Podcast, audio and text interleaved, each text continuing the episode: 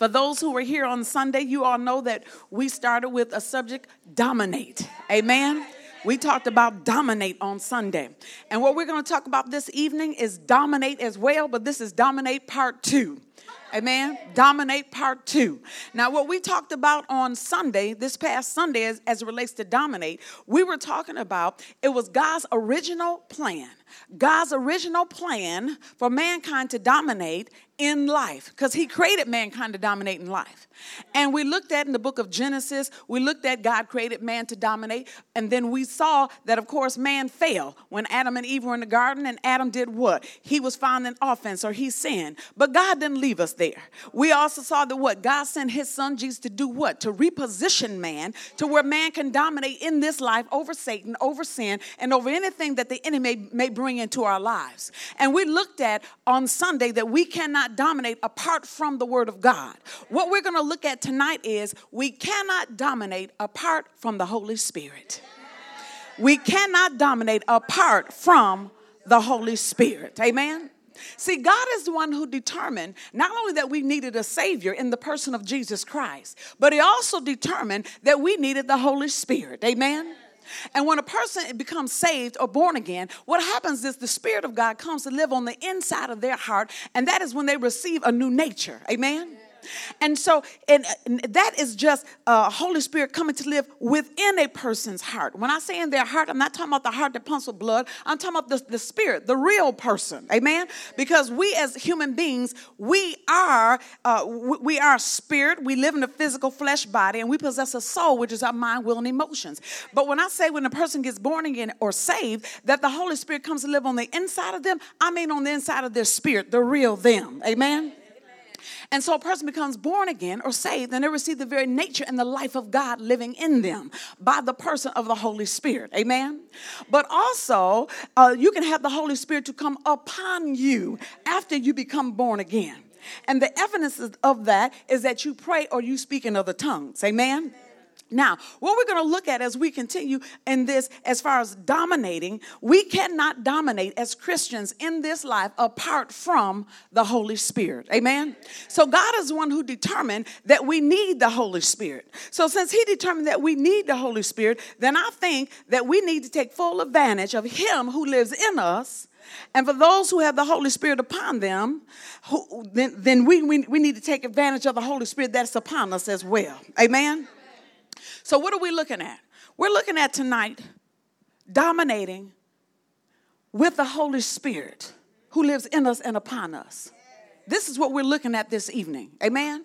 We have to realize in this life that we have a real enemy. We have a real enemy who comes against us to do what? To attack us.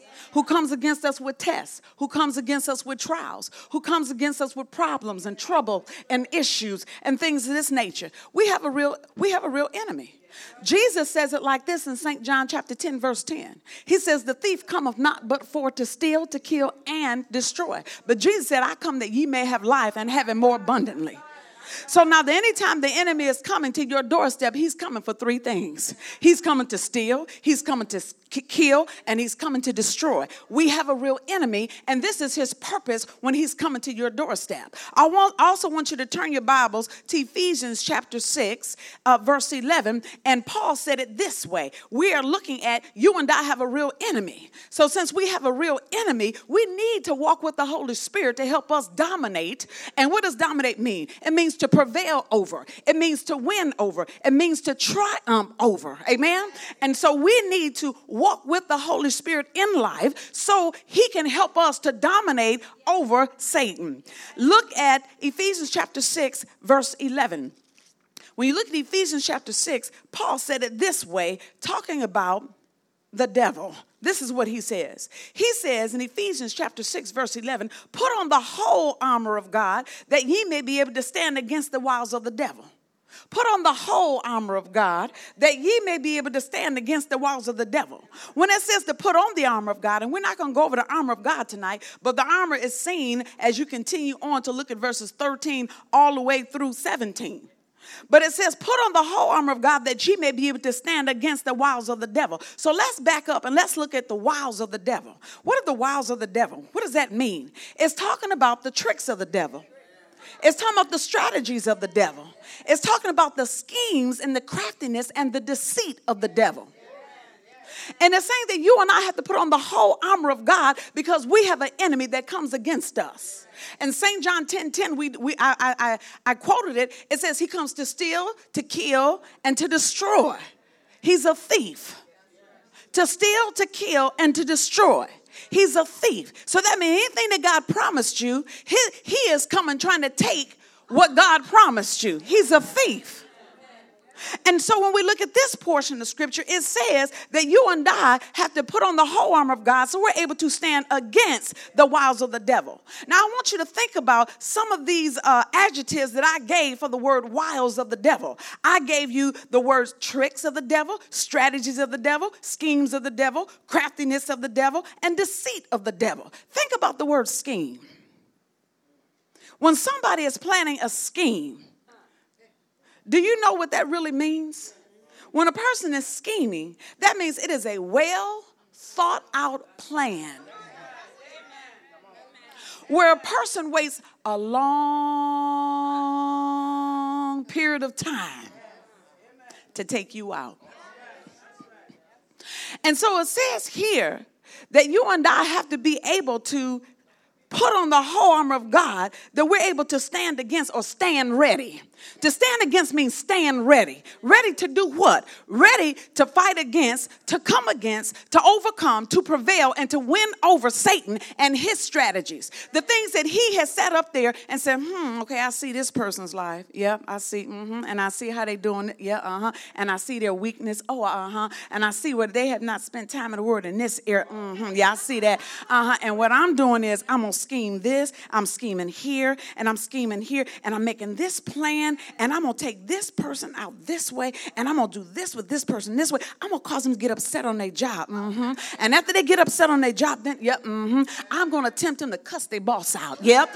And then after they cuss their boss out, then you know what? I'm going to then just, I'm gonna also bring somebody across their path to tempt them to say, you know what, just forget it. I'm done with all this. And they're gonna give it up. Then they go home and to, to their family members, to their husband or to their wife and tell them what happened. And then they had already uh, had marital problems, and now they have this multiplied on top of the marital problems they already had. And then the enemy, he had planned this two years ago. When the person was not functioning and operating in the patience of God when they were when they weren't functioning operating what in, in, in, the patience of god when they weren't operating in the gifts of the spirit we're going to look at the gifts of spirit tonight. When they weren't building themselves up. And so the enemy schemes and he plans. But it says that you and I have to put on the whole armor of God that we're able to do what? Stand against. And we're ready to stand and we're ready to make a stand against the enemy when he comes against us. And we don't do this by ourselves. We do this because we have the Holy Spirit in us and upon us. And He is the one who will help us to do what? To prevail over, to win over, and to triumph over the enemy when He comes to us. Amen. Let's look at First Peter chapter 5. What are we looking at? We have a real enemy. What are we looking at? We have a real enemy. We have a real enemy. First Peter chapter 5, and let's look at verse 8. We have a real enemy. It goes on to say in 1 Peter chapter 5, looking at verse 8, it says, Be sober. Be sober. When it says to be sober, it's saying that we, we, need, to, we need to think straight. It's saying don't act like somebody that's intoxicated. Don't act like somebody that's a drunk. You know, when a person drinks and they become intoxicated, the four, the frontal lobe is where a person makes decisions in their brain. And it says they make wrong decisions and bad decisions when they're intoxicated. And it's saying, don't you act like a drunk. You need to be sober because you have an enemy. It says you need to be vigilant. Vigilant means you need to be watchful. You need to be vigilant and you need to be watchful because your adversary, the devil, as a roaring lion, walketh about seeking whom he may devour. So it's saying that in this life as Christians, we have to walk knowing that we have an enemy. We have to walk knowing that he wants to steal from us, he wants to kill us, he wants to take from us, right? We have to walk as a Christians knowing that we have an adversary. An adversary is talking about an opponent. An opponent is someone that you what? That you stand in the ring with, if you will, and that you are fighting, that you have an opponent. Now, when I say this, I'm not saying this for anybody to get scared or to feel like, oh, the devil has an upper hand on them. The devil doesn't have an upper hand on, on us as Christians, not at all. Not at all. Because the truth of the matter, the word of God says that Satan is already defeated. Jesus has defeated him. But we have to maintain his defeat. Because just because he's defeated doesn't mean he's not going to try you. Doesn't mean he's not going to come against you and try you. And the Bible says here that we have what? He says we have an adversary, which is the devil. And it goes around and it says, note this. He says, as a roaring lion, he walketh about seeking whom he may devour. Whom he may devour. He can't devour everybody. He looking to see who can I devour. And when it says he walketh about, it says he walketh about in a complete circle or in a complete circuit, if you will. So, what does that mean? That means if he came to you and he tried you with sickness last year, that means he gonna walk all the way around the full circuit. He coming around again, and he gonna test you in that same area again. If he tests you in finances to see, do you really believe me? You know, do you really believe what God said for you to do? Do you really believe? Are you sowing what God told you to sow? Are you really doing what God told you to do? And if you pass that test when he comes to you, he said, Oh, okay, let me go on about my way. But he's gonna walk full circuit, circuit, walk full circuit. He's coming back again. And he's gonna do what? He's gonna test you again. He's gonna see, do you really believe what you say you believe? Are you still standing in faith in that area in your life? Are you still having that word living on the inside of your heart regarding this particular area of your life? And it says, seeking whom he may devour.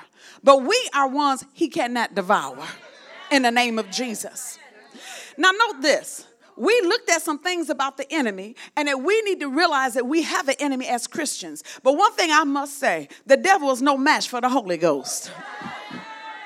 I mean, think about it. Just think about it. Think about on the third day when Jesus was on when Jesus went to hell.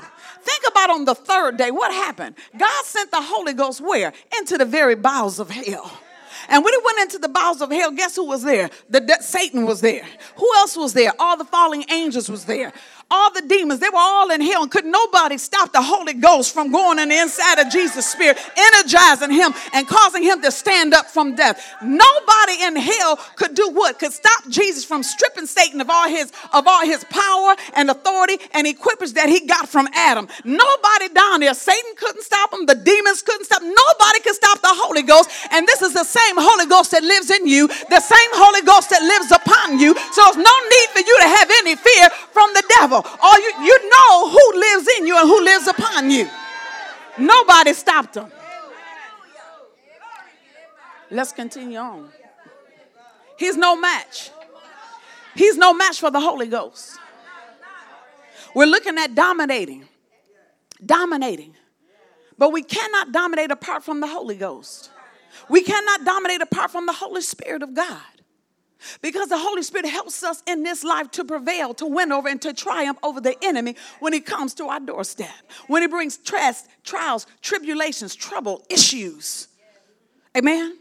Let's look at uh, St. John chapter 16, verse 13. And when we look here, I like to say it like this The Holy Spirit is an internal compass. He's an internal compass that causes us to dominate in life. He's an internal compass that causes us to dominate in life. Internal, I love that. Internal compass that causes us to dominate in life. Let's look at this. It says in St. John chapter 16, verse 13, Jesus speaking. He says, Howbeit, when he, the Spirit of truth, is come, he will guide you into all truth. For he shall not speak of himself, but whatsoever he shall hear, that shall he speak, and he will shew you things to come. So now, think about it. You have the Holy Spirit, who is the Spirit of truth, who lives on the inside of you. He lives on the inside of you, and He's like an eternal compass. And Jesus said about Him that He will what? He will guide you into all truth. He will guide you into all truth. That means He's going to lead you. That means He's going to instruct you. That means He's going to teach you. If you don't know what to do regarding your situations in your marriage, situation on your job, situations with your children, situations with your finances, the Holy Spirit is the one who will teach you. The Holy Spirit is the one who will instruct you.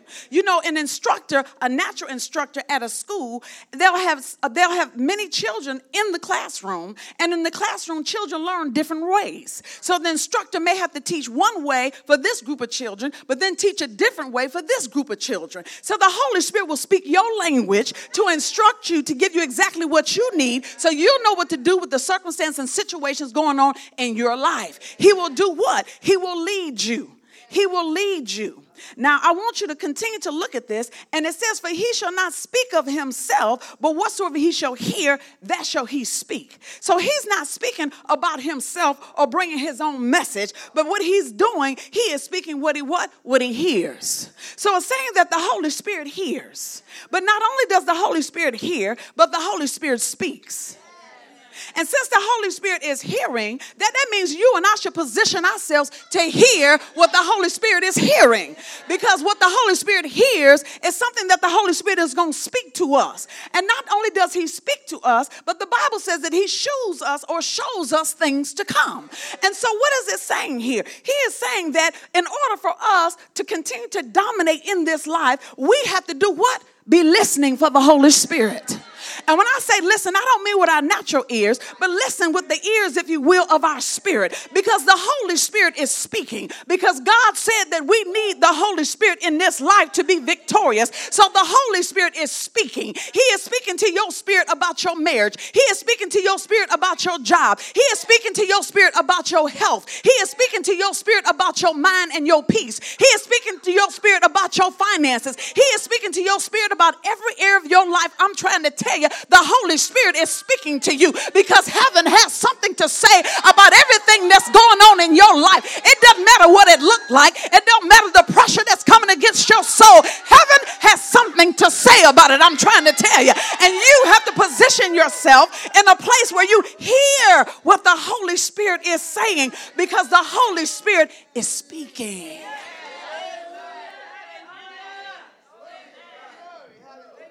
Let me hear you say, I'm dominating. Because I'm, I'm allowing the Holy Spirit to lead me, to instruct me, and to teach me. So it says that He will what? He will also show you things to come.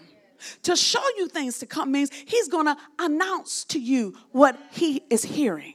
He is going to do what? Report to you what he is hearing. He is going to declare to you what he is hearing. And he is going to bring word to you.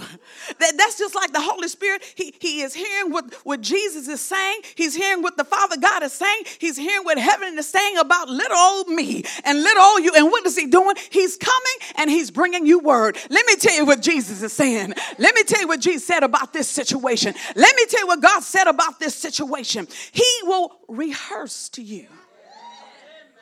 Rehearse to you. Because you know the Holy Spirit will tell you something and you don't act on it right away. He'll turn around and tell you again. And you don't act on it then.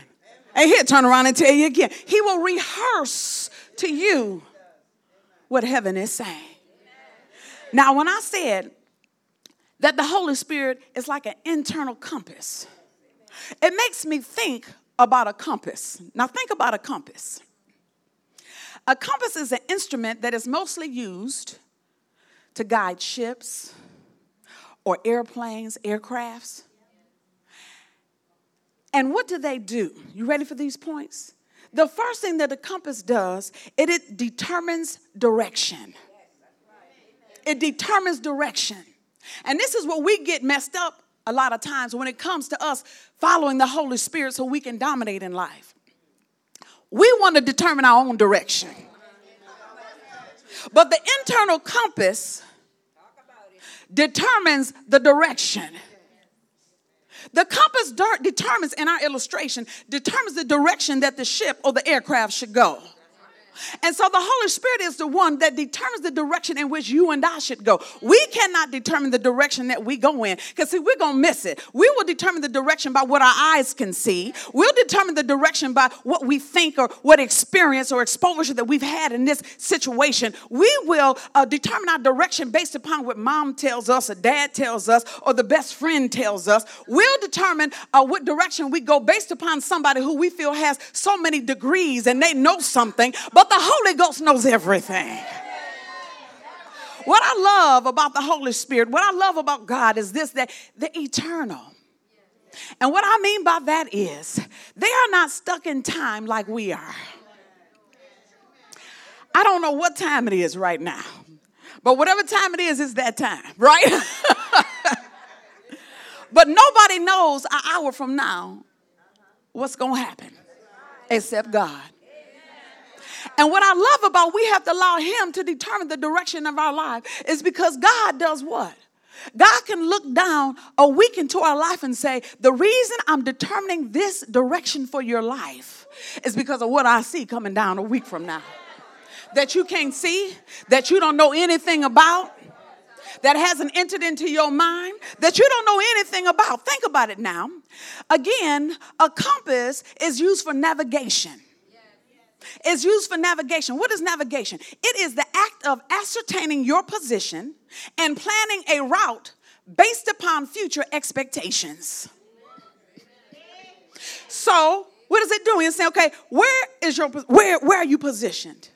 Where are you positioned? Okay, so you're positioned right here. And you're dealing with this situation. And you're in a position of lack as it relates to finances. So your position has been determined. And now the compass, the Holy Ghost, is going to do what? He determines the plan. But he determines this plan not based on what the newspaper says, not based on what experts are saying about finances. He has determined this plan based upon what the word of God says and based upon what he sees coming that you all don't that you and I don't know anything about. Future expectations. But he knows the future. We don't know the future. And so he'll say, I want you to follow my word and you sow tithes and offerings. I want you to follow my word and I want you to give where I lead you and I prompt you to give. And then he says, Now I want you to sow into this business or sow into this company, or I want you to do this, or I want you to take on this contract, or I want you to start this business. And in your mind, it may not make sense. It may not make financial sense at all. It may make no sense to the financial experts, but the expert is speaking. There's so many people who would have been saved in the housing crises when it happened back in, I believe, 2008 had they listened to the expert, the Holy Spirit.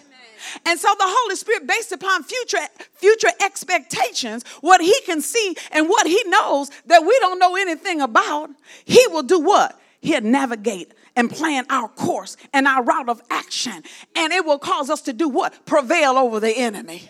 It will cause us to do what? To win over the enemy, to triumph over the enemy. Because what he wanted us to do is to be in lack. What he wanted us to do is he wanted us to lose. What he wanted us to do is he wanted us to go under. But as we follow and lead the leading of the Holy Spirit and we listen to him and follow his navigation, then what happens? He puts us on top. A compass or instrument is also used for orientation. It's also used for orientation. What's that? Adjustments and alignment. Adjustment. The Holy Spirit will say you need to adjust your attitude. Why are we having marital issues? Your attitude. Now, see, what, what, what does this have to do with overcoming? It has everything to do with overcoming. Because we talked about the enemy scheming, right?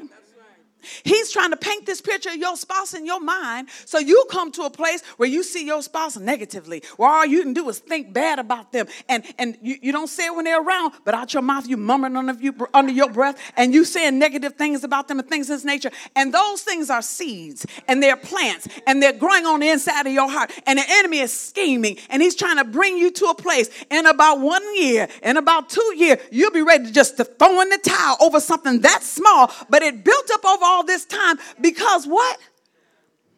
You didn't adjust yourself. Orientation. Alignment. Alignment with what? Get in line with the Word of God. What did the Word of God say about your thought life? What did the Word of God say about anything in our lives? We have to align and adjust ourselves to what the Word of God says. Amen? Praise God. What are we looking at? How to dominate over the enemy. Doing what? Following the Holy Spirit. Turn your Bibles to the book of Galatians, chapter 5, verse 22. Galatians, chapter 5, and let's look at verse 22. What are we looking at? You can win over the enemy by living life by the Spirit. You can win over the enemy by living life by the Spirit. Amen? Yes, we can. Let me hear you say, Yes, we can. I'm trying to tell you we can. We can live in life by living life, by the, winning life, by living life by the Spirit. Look at Galatians chapter 5.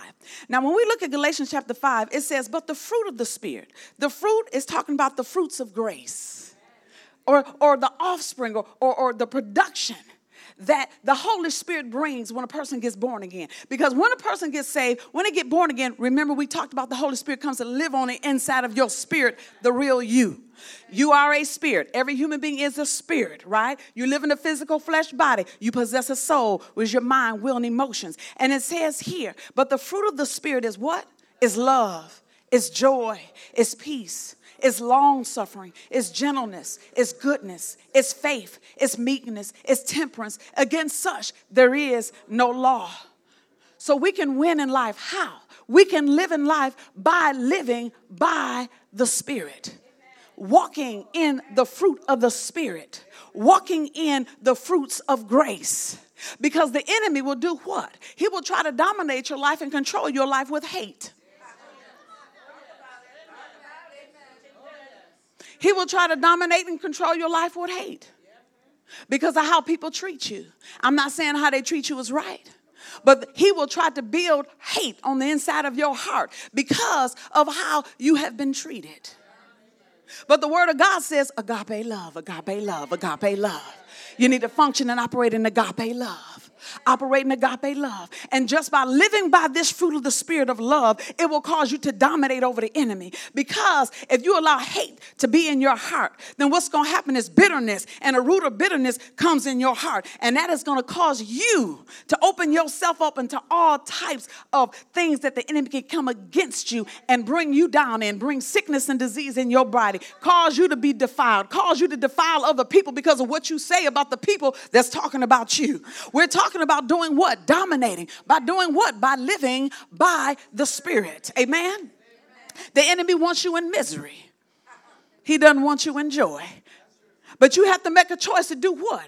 To live what? In joy. Because joy is a fruit of the Spirit.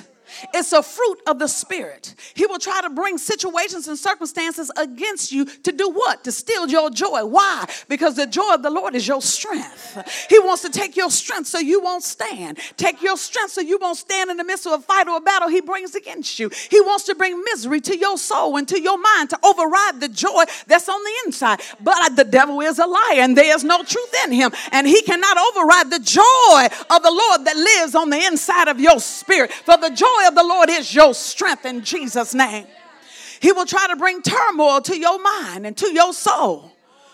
But you have to make a decision that I'm not going to allow turmoil to be in my home, turmoil to be in my mind, turmoil to be all around me. No, I make a decision that right in the midst of turmoil, I'm going to have peace. Nothing missing, nothing broken. Peace of mind, glory to God. Peace of mind, because you can have peace of mind. You can be right smack in the midst of a battle and have the peace of mind. Think about in, jo- in uh, where is it, Lord God? Second Chronicles, chapter 20, verse 20. Jehoshaphat, remember that? Three nations came against their one nation.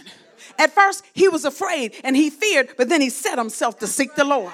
He told the whole congregation of people, all of Judah and Jerusalem, come together and we're going to seek the Lord. And when they began to seek the Lord, the Spirit of the Lord showed up in the midst of the congregation the Spirit of the Lord gave them some inside information and told them exactly where their enemy was at. I'm paraphrasing. And when he told me exactly where his enemy was at, then the Spirit of the Lord told them what to do. You go down to this battle in the morning, and the Spirit of the Lord said, You don't need to fight in this battle. He said, The battle is the Lord's. And so, what we see here with this, he said, You don't need to fight in this battle. The battle was the Lord's. The Holy Spirit was right there with them, and they got inside information inside information. But even though they had the word of the Lord, they still had three nations coming up against them. But guess what? They were smack in the middle of that. But because the Holy Spirit spoke and they had a word from God, they were able to have peace on the inside of their soul. The enemy will try to bring turmoil to your doorstep, but, it, but you have to choose peace. You have to choose to function and operate in peace. We're talking about winning in life by doing what? By living by the Spirit. The enemy will try to make you impatient instead of long suffering.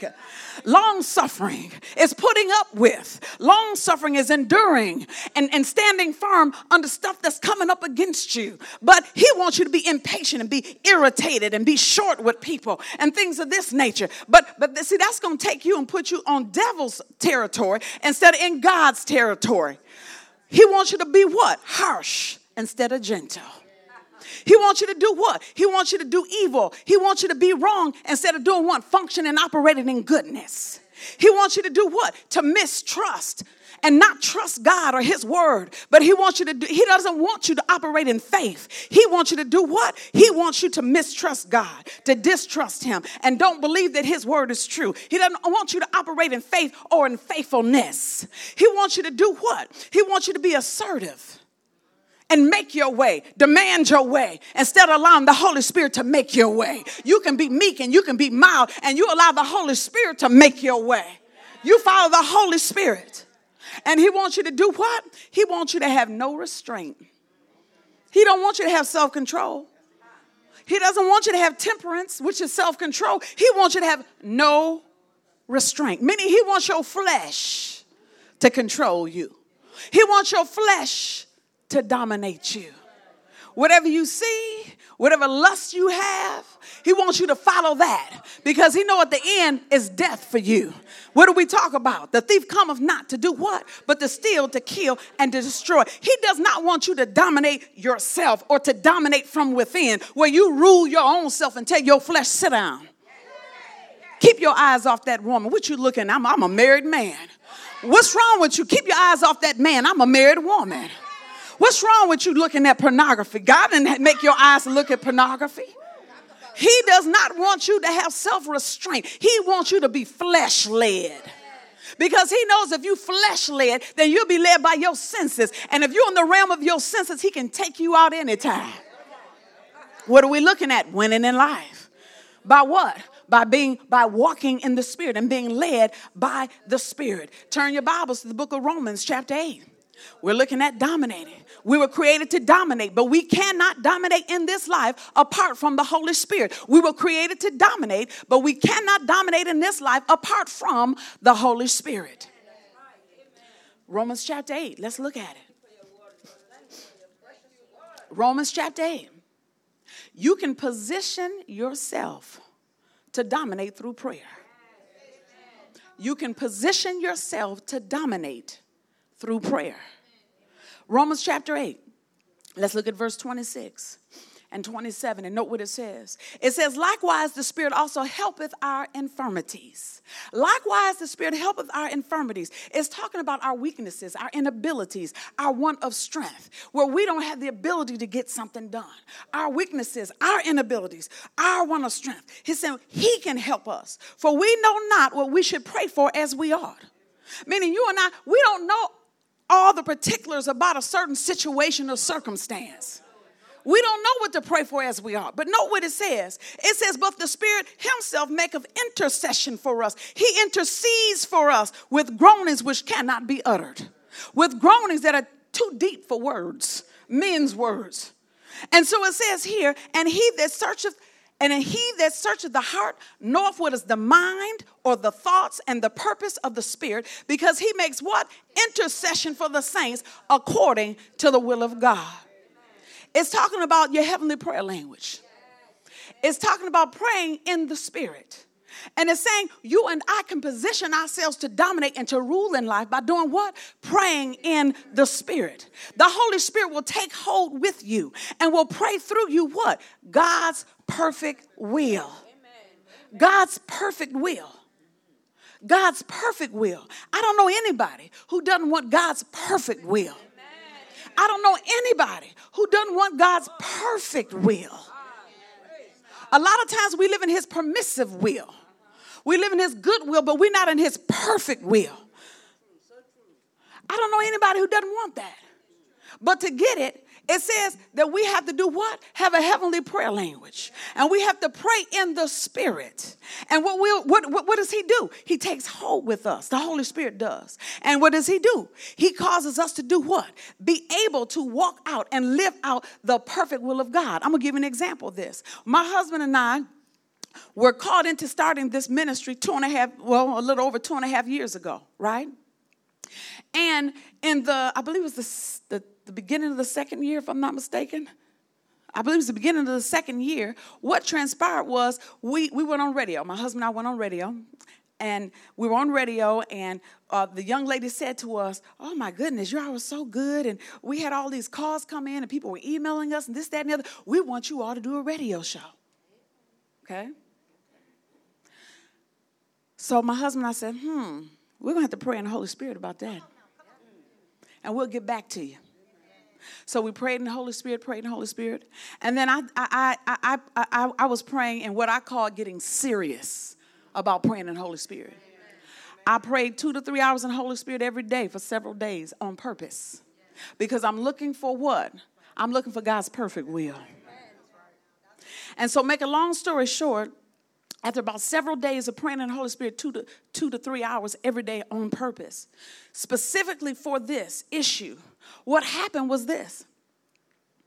I'm, on this particular day, I'm, I'm about two and a half, three hours in, if you will, praying in the Holy Spirit. I expect nothing to come out my mouth but tongues because I'm praying in the Holy Spirit. But out of my mouth comes outreach conferences. Outreach conferences outreach conferences three times. And I stopped and I said, Outreach conferences? Out, outreach conferences? And then I said out of my mouth out loud, Well, where are we going to do outreach conferences? And the Holy Spirit said on the inside, He said, in every, in every city you preached in in 2016. So now what happened? We got our direction, we got our marching orders from who? From the Holy Spirit. Causing us to do what? Dominate over whatever the enemy was trying to get us to do. Because I'm gonna tell you the truth, when they said take the radio program, to my mind, it sound good. Oh, yeah, radio program. Yeah, we can affect people. People can hear about the ministry. We can, you know, you, we, you can, people can hear about the ministry. We can get the word out there. Radio. But what would have happened is we would have been using God's money and his ministry for something he did not tell us to do. And then when we heard from him and we finally got it, we're supposed to be doing outreach conferences, then we would not have had the money in the account to do what? To do what God wants us to do. Why? Because we didn't spend enough time to do what? Hearing from the Holy Spirit. We're talking about what? Dominating in life by doing what? Following the Holy Spirit following the Holy Spirit. So, what do we do? We did what the Holy Spirit said to do. Now, it did not make sense to the mind. And the reason it makes sense to our mind is because who goes into their second year of ministry and does 13 outreach conferences? It doesn't make sense to the mind. Didn't make sense to the bank account either. our spiritual uh, overseer, our spirit, our, our, spiritual father, and our spiritual uh, pa- our, our, pastor and our spiritual father is Bishop Keith A. Butler. And so we went to him with the word of the Lord, and he said, "That's it." He said, "I got." He, he said, "Yep, I got peace about that." He said, "Move forward with it." And so my husband and I stepped out in faith and did. And you know what happened at the end of 2017? We did 13 conferences, just like the Holy Ghost said to do. Three of them were in Bulgaria. And God supplied every step of the way. He supplies supernaturally. So, what is this saying? The enemy will tell you what you can't do. But when God tells you that this is what He has planned for you, then God is the one who makes the way for you, opens up the doors for you, supplies for you, brings the money to the table for you. So don't ever say that you don't have what you need. It's not you don't have what you need. Tap into who lives on the inside of you, He who lives upon you, and spend the time praying in the Holy Ghost so you get the advantage over the enemy and you know exactly what you're supposed to do in the future because we got our marching orders for a whole year. And the marching order for the whole year came with the package of everything that was needful and necessary. God brought it to us. Praise God. Praise God. Praise God. And God has no respect to a person. He has no respect to a person. He's respect to faith, but he's no respect a person. He loves us just like he loved you. And he wants you to walk out his perfect divine will that he has for you. But you and I have to make a decision. We have to make a decision that we're going to walk with God daily. That we're going to make a decision to walk with Him daily by what? Spending time with the Holy Spirit. You and I determine how much time we spend with the Holy Spirit. We determine our sensitivity to the Holy Spirit. We determine whether or not He's going to dictate our life, tell us to go left or go right or stop or jump. He's the one that determines what we're going to do. And so we have to make a decision to let the eternal, the, the internal compass be the guide, be the one that determines the direction we're going to go in. You and I, we don't know what we're doing. We don't know where we're going. And what I mean by that is this I mean, we don't know the future, we don't know what the future holds. We don't know what's going to happen from one second to the next unless the Holy Spirit tell you. So why wouldn't we follow God, the Holy Spirit, the third person of the Godhead, the one who knows all things? He is God himself. And He lives in us and He lives upon us. And He is just waiting. He's just waiting to do what? He's waiting to walk with us. He's waiting. If my husband represents the Holy Spirit and I'm represent you and me as the Christians, the Holy Spirit is, he's just waiting. He's a gentleman. He's not going to force you. The Holy Spirit's not going to say, you better get over here, Marie, and walk with me. The Holy Spirit's not going to say, you better get over here because I know what, what God is saying. You better get over here. I have the direct. He's not going to do it. He's a gentleman. He's going to wait till you come to the place and say, you know what? God said I need the Holy Spirit. God said that I need to spend time in prayer. God said that I need to follow His direction. And then the Holy Spirit waits like a gentleman to do what? To walk you in the path that He has for you. To walk you in the path that He has for you. And this is a path, not of God. God didn't just come up with what He wants to do for you in your life. He had your life prepared for you before you even born into this world if you're dissatisfied, if you're not fulfilled, that's because you're not walking in the path that God has for you. There's so many people working jobs that God never put them on, jobs that jobs that they chose for themselves, in careers that God never put them in, careers they chose for themselves, and they're empty and they're unfulfilled, and they want they're tired of going to work this day and coming this day. God has something else for you. God has a plan and a purpose that He has designed for you, and He is waiting for you to come and to spend time with Him. And as you spend time with Him, praying in the Holy Ghost, the Holy Spirit begin to reveal, make known, and manifest unto you exactly what He has for you. And he'll say, Now walk with me, son, and walk with me, daughter. He's saying, You can't see the way, but I've already made the way. Ah, he said, It looks like it's a blockade up and it looks like you can't get over, but he's saying, I've already made the way. I've already unlocked the door. Just walk in the way that I told you to walk in because the way has already been made. Glory to your name, Jesus. Give God glory in this place. Hallelujah. I'm trying to tell you tonight. I'm trying to tell you that he's a waymaker. I'm trying to tell you that He's a waymaker. He wants you to be spot on. He doesn't want you to miss the mark. He wants you to be exactly where God has planned for you. He doesn't want you to be on the path that God did not direct for you. There's so many people who are strung out on drugs, so many people are strung out with alcohol and things of this nature, so many people running and chasing after men and women and chasing after this and that. And what are they doing? They're going the path that the devil has for them, not the path that God has for them. But we have to make a decision that we're going to follow the Holy Spirit of God because this is how we triumph over the enemy. This is how we win over him. This is how we get to victory. When we follow the Holy Spirit, the person who has been given unto us, he lives with us, he lives upon us, he lives in us, and he will lead us and guide us in all we do. He'll lead us and guide us in all we think. He'll lead us and guide us in all in everywhere that we go. He'll tell you what to say when you're dealing with a circumstance in a situation. I remember I had situation going on with my right eye and I couldn't see out of this right eye for some reason. And I went to the doctor and they said, You had some type of infection in your eye. And I remember the enemy trying to come against my soul, come against my soul, trying to put me in fear. And then the Lord spoke to me. And this is what he said to me You tell the devil to get out of here. And then he said this, and it won't work. And so I knew I had my words. I spoke to the devil, done what Jesus told me to tell him. And then after that, all I said about my, it won't work. It won't work. The more my eyes swell up, it won't work. It won't work. It won't work. It won't work. It won't work. It won't work. It won't work. It won't work. I'm trying to tell you, it won't work. And what the devil's trying to do against you, it won't work.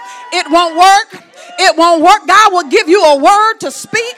He will give you a word to speak that ha- that houses His power that comes from His word. And I'm trying to tell you, it won't work. Glory to God. Hallelujah. It won't work. Thank you, Jesus.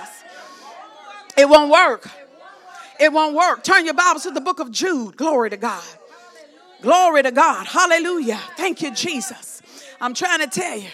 Glory to God. I'm getting, I'm getting so excited in here because the Lord is good and His mercy. I'm trying to tell you and do it forever. Mm, glory to your name, Jesus. Glory to your name, Jesus. Hallelujah. Hallelujah. Thank you, Lord God. It won't work. It won't work. It won't work. It won't work.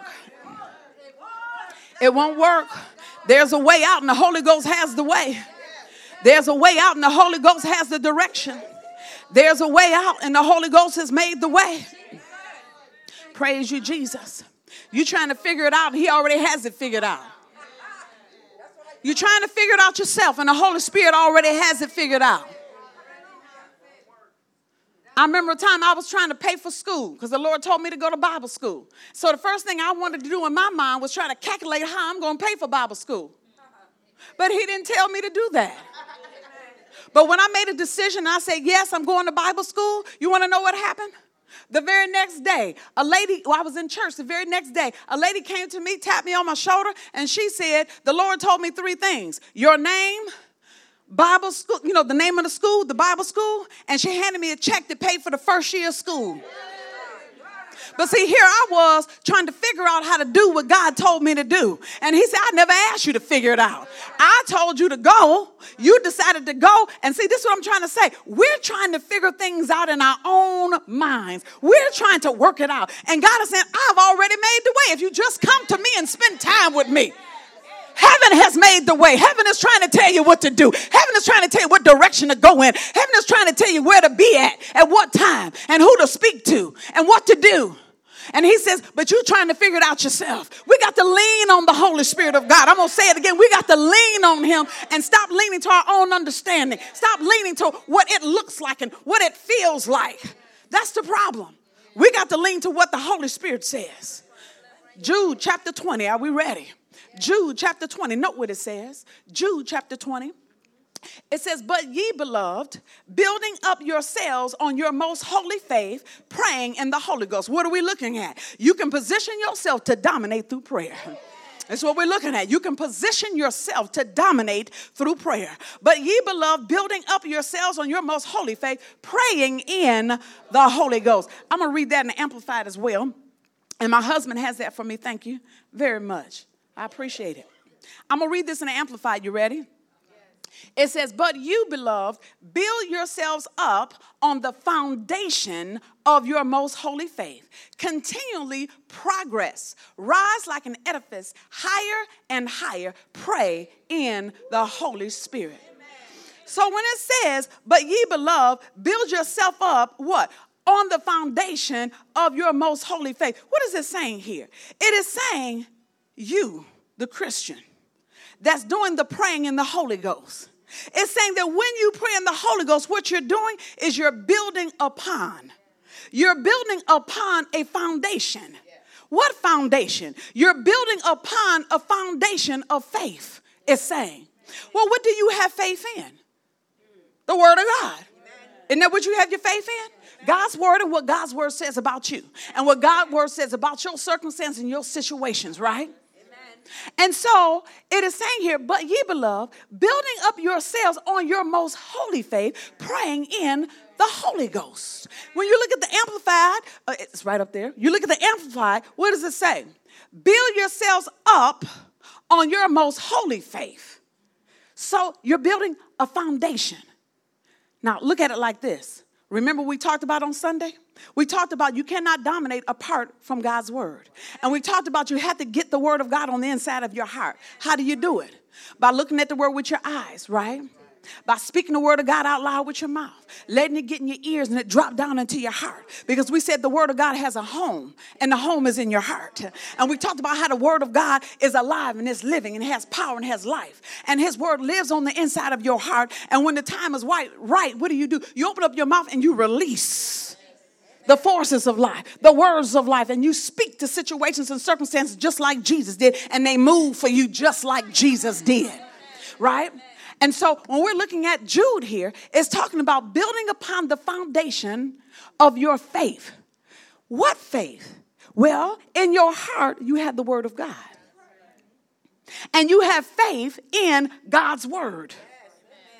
And so, as you pray in the Holy Spirit, what you're doing is you're building upon the foundation of your faith in God's word. You're building yourself up upon or on God's word. You're causing your faith in God's word to be built more, to be built more, to be built more, to where it grows into this edifice, to where it is higher, bigger, loftier than whatever you may be facing. Do you understand what I'm trying to say here? And so, what does that mean? That means that you don't have to have weak faith you can have strong faith. So it's saying by praying in the Holy Spirit, you are doing what? You are building yourself up on the Word of God because your faith is in God's Word.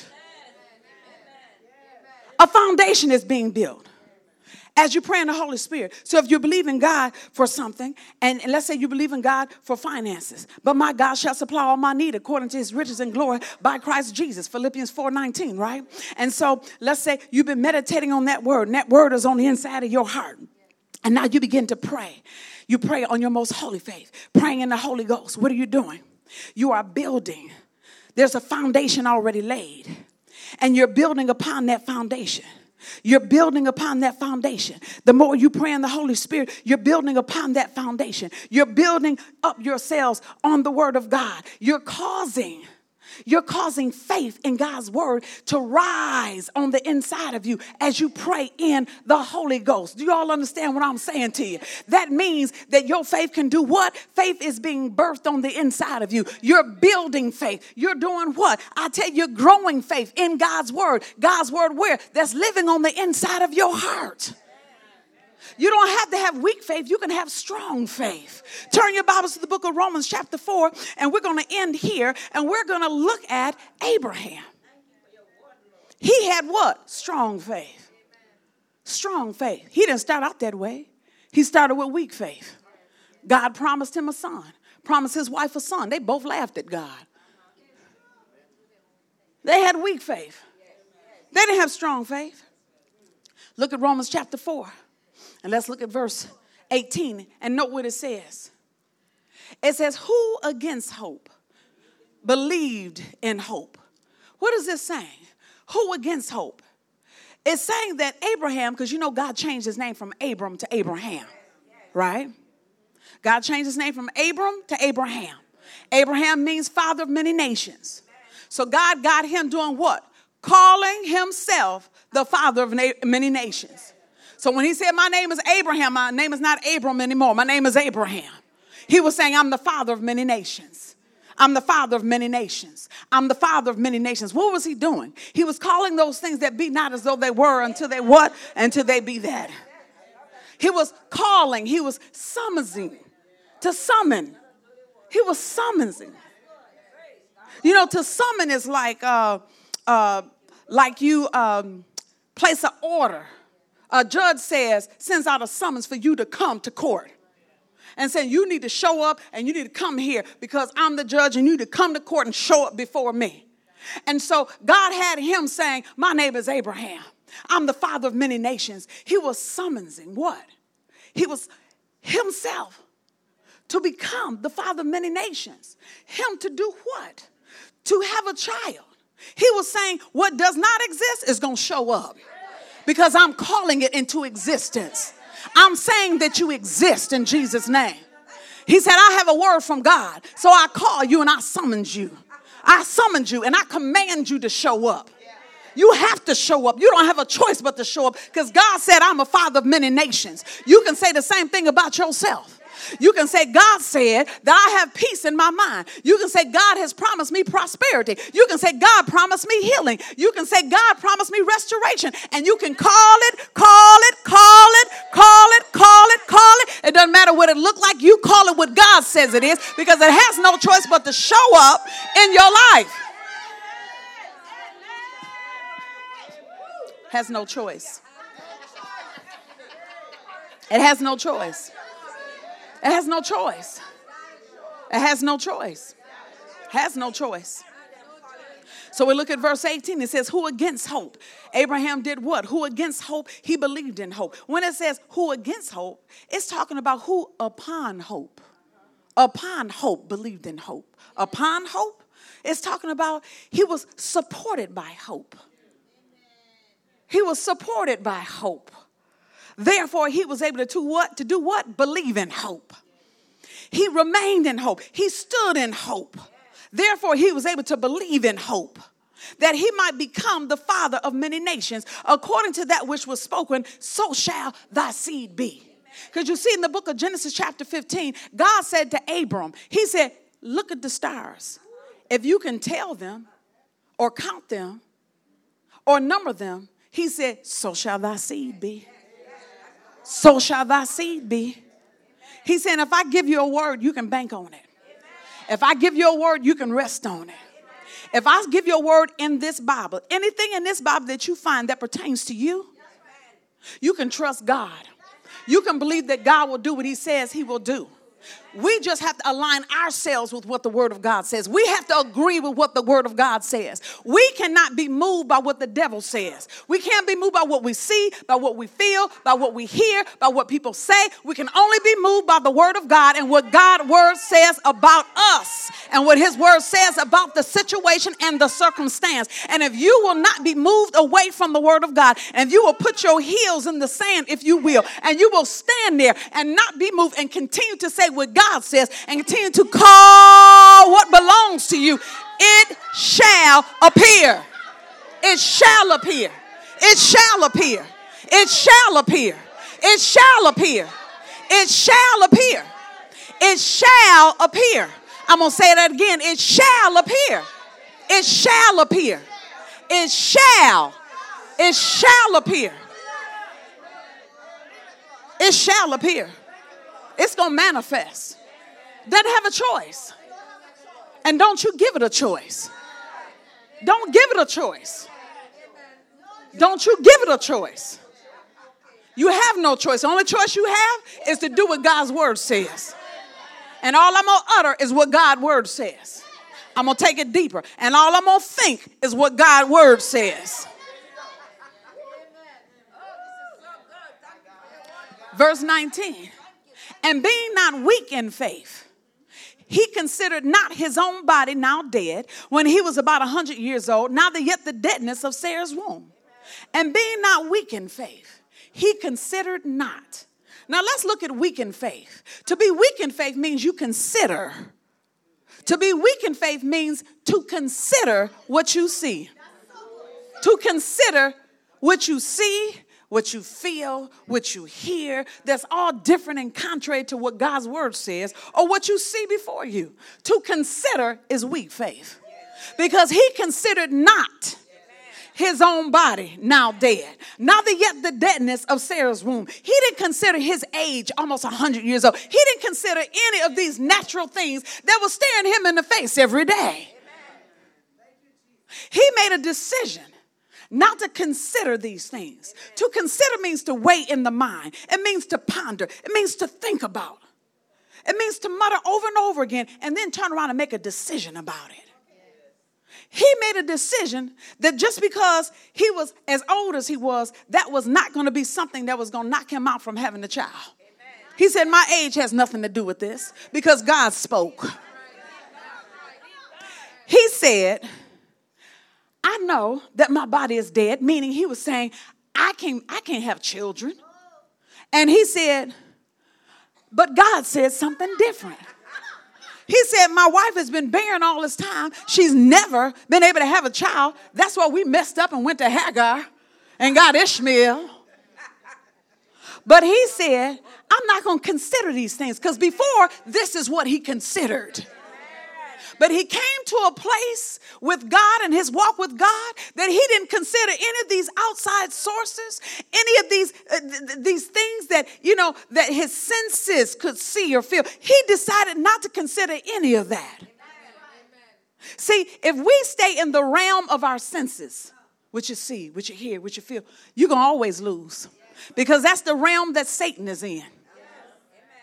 You don't want to be in that realm. You want to be in the faith realm. If you stay in the realm of faith, where you are assured, persuaded, you believe, your trust and your assurance is in God and in His Word, you'll whip Satan every time. Every time. So it says in verse 20, he staggered not at the promise of God through unbelief, but was strong in faith. He staggered not. He staggered not. To stagger means to waver, to go back and forth. On Monday, I believe you, God. On Wednesday, I'm not sure. On Tuesday, I believe you, God. On Friday, I'm not sure. God said he, he was going to pay this bill. I don't see it. I'm not sure, Lord. I, I, you said you were going to heal me, Lord. That's what your word says. And you shouting about it at church on Sunday, but on Wednesday, you depressed because the doctor gave you a report that's different from what you were shouting about on Sunday. But what you were shouting about on Sunday, God's word never changed. The word of God says that Jesus Christ is the same yesterday, today, and forever. He never changes. His word never changes. He is is not fickle. He is not going to transmute or change, but he stays and remains the same, and his word remains the same. So he is saying we have to be like him. And Abraham came to a place where he staggered not. He didn't waver at the promise of God through unbelief, through distrust in God and in distrust in God's word. But it said this man was strong in faith. He was strong in faith. You mean strong in faith? He was strengthened in faith. Strengthened. So that means it didn't happen like this. Progression. Progression. He was strengthened in faith. He was what? Empowered. Empowered in faith. He was made able to stand in faith. And he was filled with power so he could stand in faith.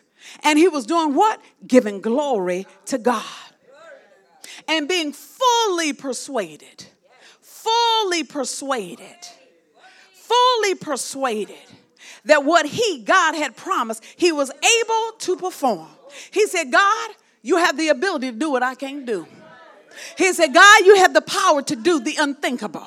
He said, you have the might to do what is unthinkable. What man says cannot happen, God say can happen. So he believed that God was able to perform what he spoke to him.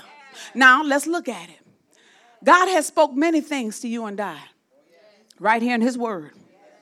He has given us so many promises that can become prophecies where he prophesied over our life and we take it and it's ours. He's promised us many things in his word. As Christians, as believers, as children of God, we belong to him. We're heirs of God and joint heirs with Jesus Christ. And Abraham came to a place where he was strong in faith. He came to a place where he believed that God was able to do what he promised, to perform it, to accomplish it, to manifest it. And you and I have to come to a place in our lives where we are strong in faith regarding the areas where the enemy is coming trying to take us out in. We have to walk with the Holy Spirit. Listen to the Holy Spirit. Follow the Holy Spirit. Allow the Holy Spirit to do what part of what He is here to do, which is to be our guide, to guide the direction of our lives. We have to pray in the Spirit and allow ourselves to build ourselves up upon God's word and on God's word. And we have to walk in the fruit of the Spirit. So we what? Dominate in this life over what the enemy tries to bring our way. Dominating in life is through one, walking in the Word of God and walking with the Spirit of God. Walking in the Word of God and walking with the Spirit of God. Walking in the Word of God and walking with the Spirit of God. That's how we dominate in this life. Amen. And we said on Sunday, everything we have comes through Jesus Christ. Everything we have comes through Jesus Christ. He's the one who defeated the enemy for us. He defeated him for us. So you and I have to just make a decision how we're going to walk, how we're going to live, who's going to be king in our life, who's going to lead us, who, we, who are we going to follow. And too many times we're following the dictates of the world. We're trying to keep up with the Joneses. We're trying to do what the world is doing instead of following what God's word is saying and what the Holy Spirit wants us to do and the direction He wants us to go in. True victory is in following God and His plan for your life. Amen. Praise God. Bow your heads for a word of prayer. Father, in the name of Jesus, I thank you for each and every person in here today, Lord God.